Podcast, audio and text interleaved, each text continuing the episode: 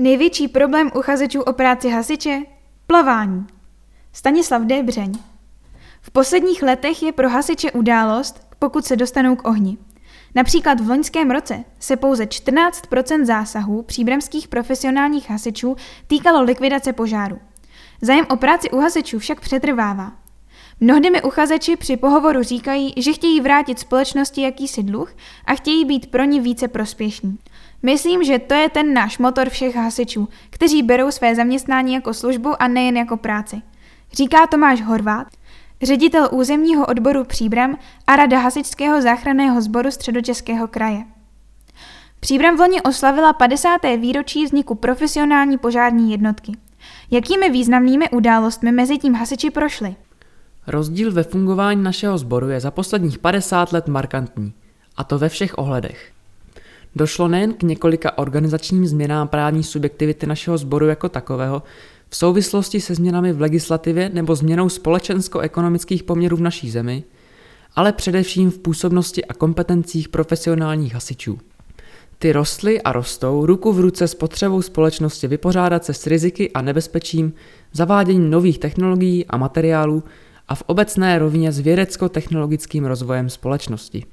Jak se změnily podmínky vaší práce? Když se ohlédnu za podmínkami služby a zázemím na první strážnici příbramských hasičů z povolání v roce 1970 a pak i v 80. letech v areálu na dolu Marie v Březových horách, tak jsme dnes ve školní ulici, byť už také v 30 let starém objektu, úplně někde jinde. V současnosti jsou hasiči příslušníky bezpečnostního sboru s mnoha sociálními instituty a jejich služební příjem již není ohodnocen podprůměrným výdělkem ve srovnání s jinými profesemi. I když to neznamená, že bych byl s odměňováním svých lidí spokojen. Především v porovnání se stejnými profesemi v řadě zemí EU jsme stále velmi nízko. V poslední dekádě došlo k razantní obměně mobilní požární techniky a požárního vybavení, včetně osobních ochranných pomůcek. To zvyšuje nejen efektivitu a kvalitu našich činností, mnohdy nejen velmi složitých, ale i nebezpečných.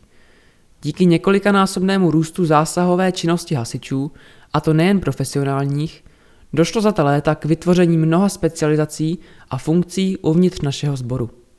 Naší doménou už dávno je nejsou jen požáry, ale zasahujeme při různých mimořádných událostech, které vyžadují kvalitní emergentní zásah. Ke kolika požárům v loni vyjížděli místní hasiči a jak se statistika odlišuje od předchozích nepandemických let? Z tohoto pohledu byl rok 2020 zlomový.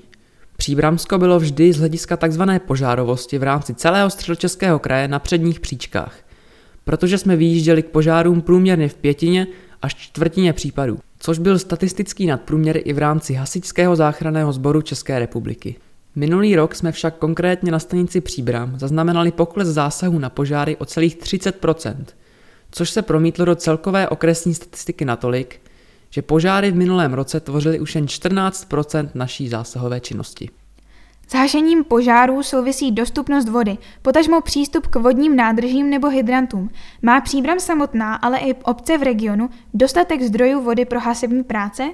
Zde musím pochválně konstatovat, že úroveň dostupnosti tzv. požární vody na teritoriu města Příbram je velmi dobrá a je to dáno především dobrou dlouhodobou spoluprací s městem a potažmo správcem vodovodní sítě. V podstatě každou bezpečnostní radu města reportujeme stav požárních hydrantů a hledáme další možnosti zlepšení stávajícího stavu s vedením města. Aktuálně řešíme mimo jiné zkapacitnění vodovodní sítě a vznik nových hydrantů v průmyslové zóně Balonka. V dalších velkých městech regionu je to obdobné. Tam také úzce spolupracujeme s vedením těchto měst a vytipováváme tzv. bílá místa, kde by bylo potřeba zbudovat nadzemní hydranty. Podstatná jsou však i další odběrná místa, jako jsou rybníky a vodní nádrže, protože z legislativy plyne, že každá obec musí mít zdroj vody pro hašení požáru. Bylo už řečeno, že likvidace požáru tvoří pouze menší část zásahu, čím dalším se hasiči zabývají. Škála činnosti je opravdu široká. Kromě zmíněných požárů zasahujeme u dopravních nehod, kde provádíme nejen technický zásah, ale poskytujeme i přednemocniční péči zraněným osobám. Zasahujeme při výskytu a unicích celého spektra nebezpečných látek. Ropných, chemických, radioaktivních i biologických. Do tohoto ranku spadají v podstatě veškeré zásahy v souvislosti s aktuálním řešením COVID-19, jako jsou dezinfekce objektů, prostor a zařízení. Nadpoloviční podíl na naší zásahové činnosti však dnes mají technické a technologické pomoci, kam zahrnujeme otvírání uzavřených prostor, havarijní uzavírání produktovodů v objektech i mimo ně, odstraňování nebezpečných stavů při větrných a sněhových kalamitách, pomoc záchranářům s transportem pacientů, práce na vodě a ledu a ve výškách či nad volnou hloubkou. Je zájem o práci hasiče? Co adepty tohoto povolání nejvíce přitahuje? Zájem o práci u hasičů obecně je. Připodobnil bych ho ale k sinusovým vlnám. Vrcholy na obou spektrech zájmu odpovídají aktuálnímu společenskému a ekonomickému vývoji v naší zemi a dalším i místním faktorům zaměstnanosti a trhu práce. Stále mám dobrý pocit z toho, že při vstupu většina uchazečů uvádí, že chce pomáhat lidem. Když jsem před 18 lety k hasičskému záchrannému sboru nastupoval, měl jsem to stejně. Mnohdy mi uchazeči při pohovoru říkají, že chtějí vrátit společnosti jakýsi dluh a chtějí být pro ně více prospěšní. Myslím, že to je ten náš motor všech hasičů, kteří berou své zaměstnání jako službu a nejen jako práci. Pokud chce být mladý člověk profesionálním hasičem, co proto musí udělat? Základem je, aby měl střední vzdělání s maturitou a byl bezúhoný. To je obligatorní požadavek našich předpisů, přes který nejede vlak. Pak musí být osobnostně způsobilý, což se prokazuje kladným závěrem hodnocením psychologického vyšetření u psychologické služby Hasičského záchranného sboru České republiky.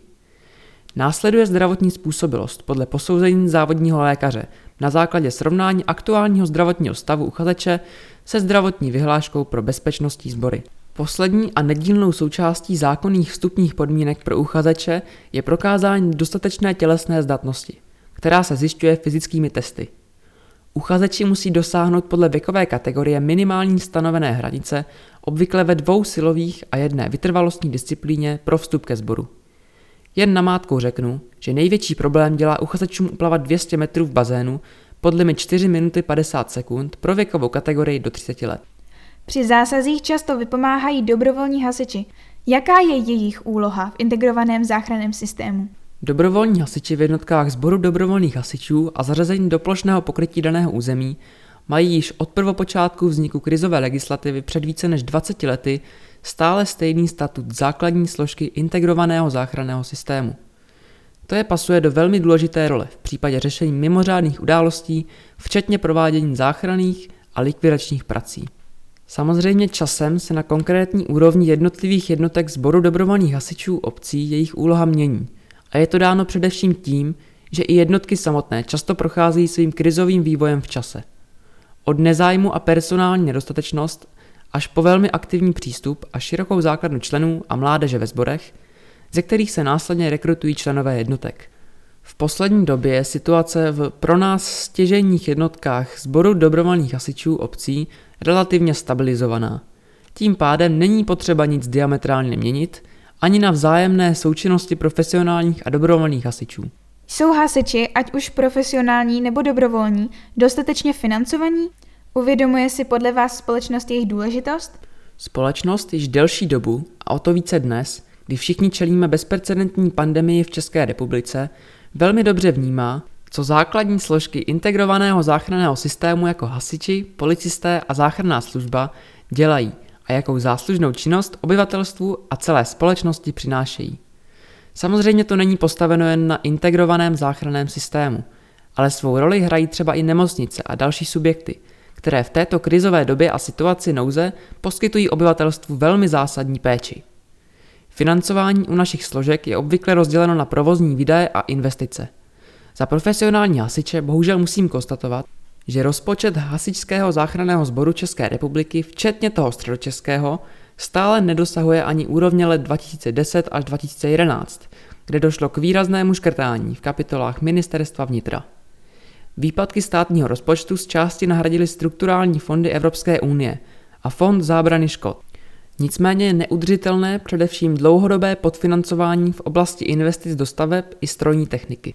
Naopak z rozhodnutí dřívějších vlád vznikly velmi zajímavé dotační tituly pro dobrovolné hasiče, které doplnily standardní možnosti pořídit či obměnit zastaralé cisterny, dopravní automobily nebo rekonstruovat hasičské zbrojnice. A jak je to s odměňováním hasičů z povolání? Nikdy nemůže panovat všeobecný společenský konsenzus nad tím, zda jsme oceňováni dostatečně nebo ne. Osobně se domnívám, že bychom mohli být oceňováni lépe v porovnání s jinými profesemi v privátní sféře. Na druhou stranu jsem realista a vím, co může unést rozpočet a především pak zadlužování této země. Obecně platí, že společnost si nás spíše cení a setkáváme se s názory, že nejsme dostatečně zaplaceni za riziko, které dnes a denně podstupujeme. Chystáte pro letošek pořízení nějaké techniky? Letos budeme pořizovat tzv. chemický kontejner pro řešení událostí s výskytem chemických, ropných, radiologických a biologických nebezpečných látek a jejich odstranění postupy dekontaminace nebo dezinfekce.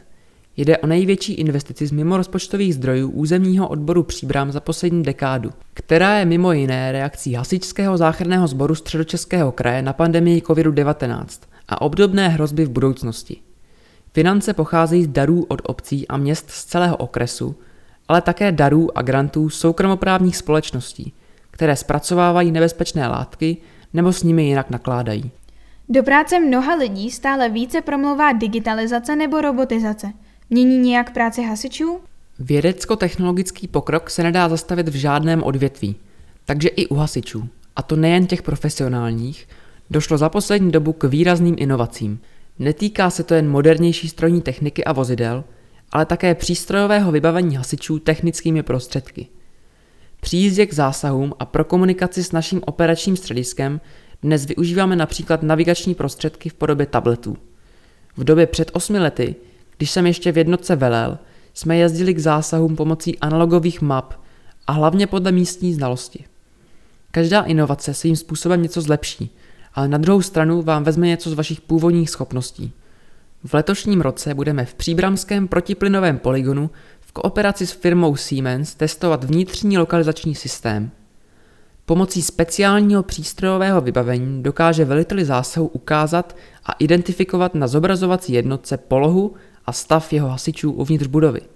Případně i vyhodnocovat online obraz z místa zásahu. Tohle je rozhodně budoucnost.